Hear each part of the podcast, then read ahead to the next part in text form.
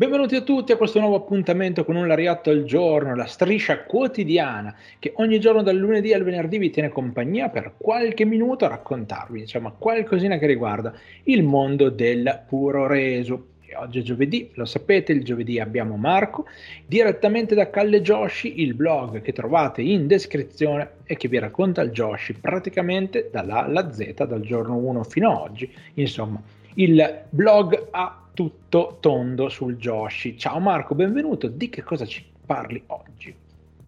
Konnichiwa Stefano, ehm, oggi par- torniamo a parlare dell'Asion e purtroppo quando parliamo di questa compagnia finiamo spesso per parlare di disastri e purtroppo non ci si può fare niente, è stato tanto bella da vedere quanto sfortunata come compagnia e purtroppo parliamo di un evento molto brutto che parliamo di una morte di una lottatrice, cioè di Emiko Kado. Urca, urca, urca, ma dobbiamo farci forza perché appunto parlare di storia a volte significa anche tingere un po' di scuro quello che dobbiamo raccontare. Marco, ti lascio la parola, raccontaci tutta. Dunque, eh, noi avevamo parlato in precedenza eh, e anche tu hai parlato di vari eh, incidenti, avevamo parlato noi per quanto riguarda Joshi della morte di Plum Mariko che era venuta nel 1997. I fatti di cui parliamo avvengono due anni dopo. L'Arsion aveva appena superato da poco il primo anno di attività, con le sue aspettative era partita, ricordiamo, in bomba con, uh, con Buon Rossi Ogawa che aveva spinto molto sul marketing, aveva preso una serie di lottatrici, un po' dalla vecchia eh, JW, alcune dalla JWP, insomma delle varie fuoriuscite, eh, più alcune giovani, eh, alcuni no, nomi eh, di punta, di punta, insomma alcuni nomi giovani da formare mh, e stava provando con tutte le sue forze a creare questo gruppo sotto la guida della cofondatrice Aja Kong e dell'allenatrice Yoshi, eh, Mariko Yoshida, insomma, che era capo allenatrice ma anche ace eh, iniziale della, della compagnia. Dopo, dopo, aver fatto vari anni da novizia in AJW insomma questo è il suo momento.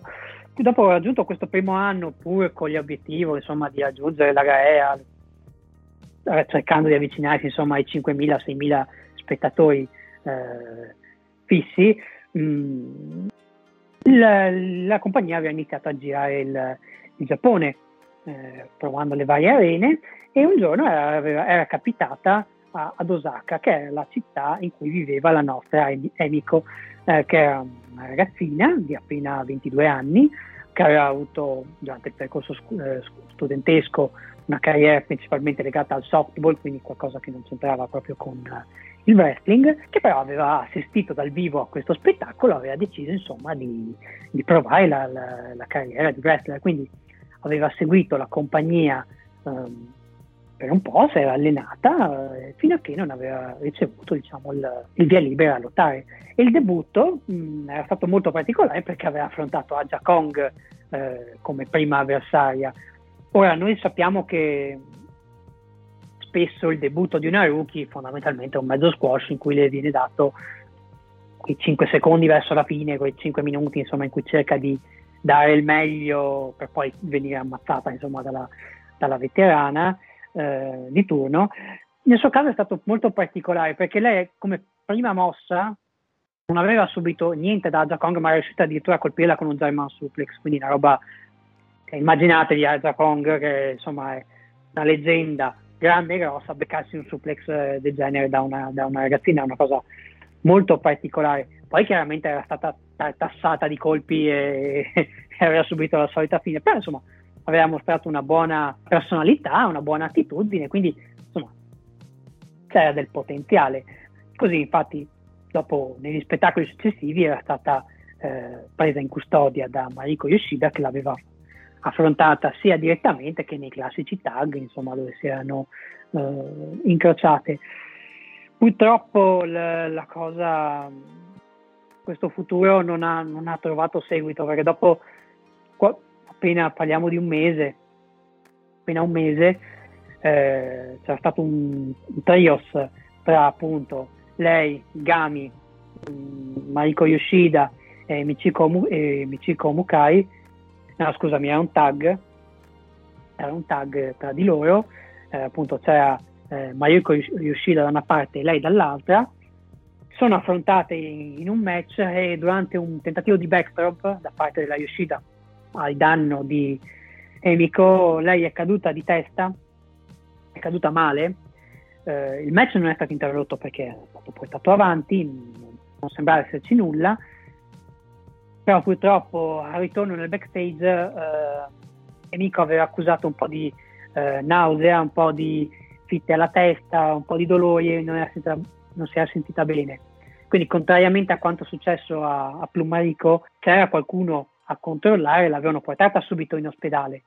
Quindi non c'erano stati ritardi o, o ancora peggio non c'era proprio personale medico.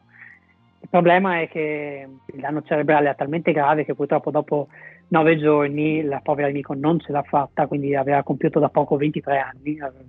qualche settimana, quindi pensate voi a 23 anni eh, era morta, è morta così, in maniera piuttosto tragica. Quello era il tour, Starlet, eh, peraltro il match era parte dello Starlet Tour, erano i tour che venivano poi ripresi e mandati, trasmessi in televisione quindi nell'ultima tappa, che era stata il 14 aprile, era stato deciso di dedicare l'ultimo giorno di questo tour proprio a lei, quindi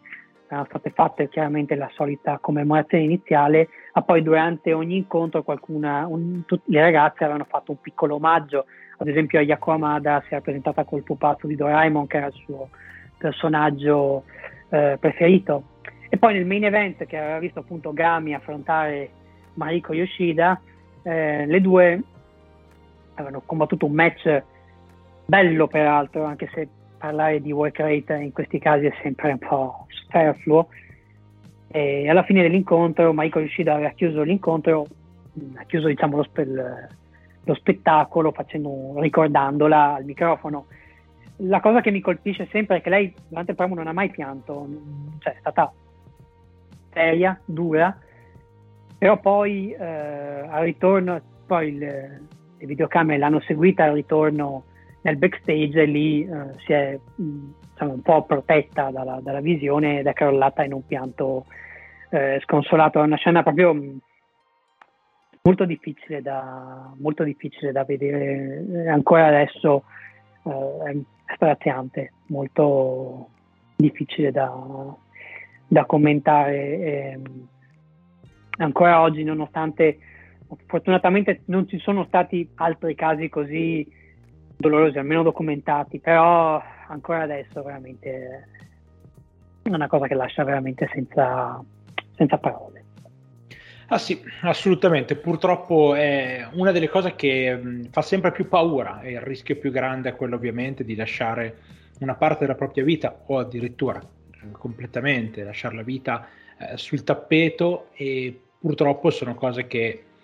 è vero possono succedere ovunque, chiaro, in un mondo come quello del pro wrestling possono avere un'incidenza maggiore nonostante tutto e quindi fa sempre molto male. Puoi sapere che non c'è neanche rancore tra le persone che si picchiano, ma semplicemente c'è la voglia di fare uno spettacolo, fa ancora più male perché sappiamo che è dolorosissimo proprio per le persone coinvolte, superare questa cosa a volte è complicato anche perché ho dimenticato una cosa, eh, purtroppo per Mariko Yoshida, che parliamo di un'eccellenza del, della disciplina, cioè una delle più pulite, una delle più eleganti anche wrestler in assoluto, non sarà neanche l'ultima allieva che vedrà morire purtroppo, ne parleremo più avanti, non succederà durante un incontro di wrestling, ma una di quelle volte in cui il destino proprio, è proprio stronzo, proprio una cosa di cui si accanisce, proprio una cosa terrificante.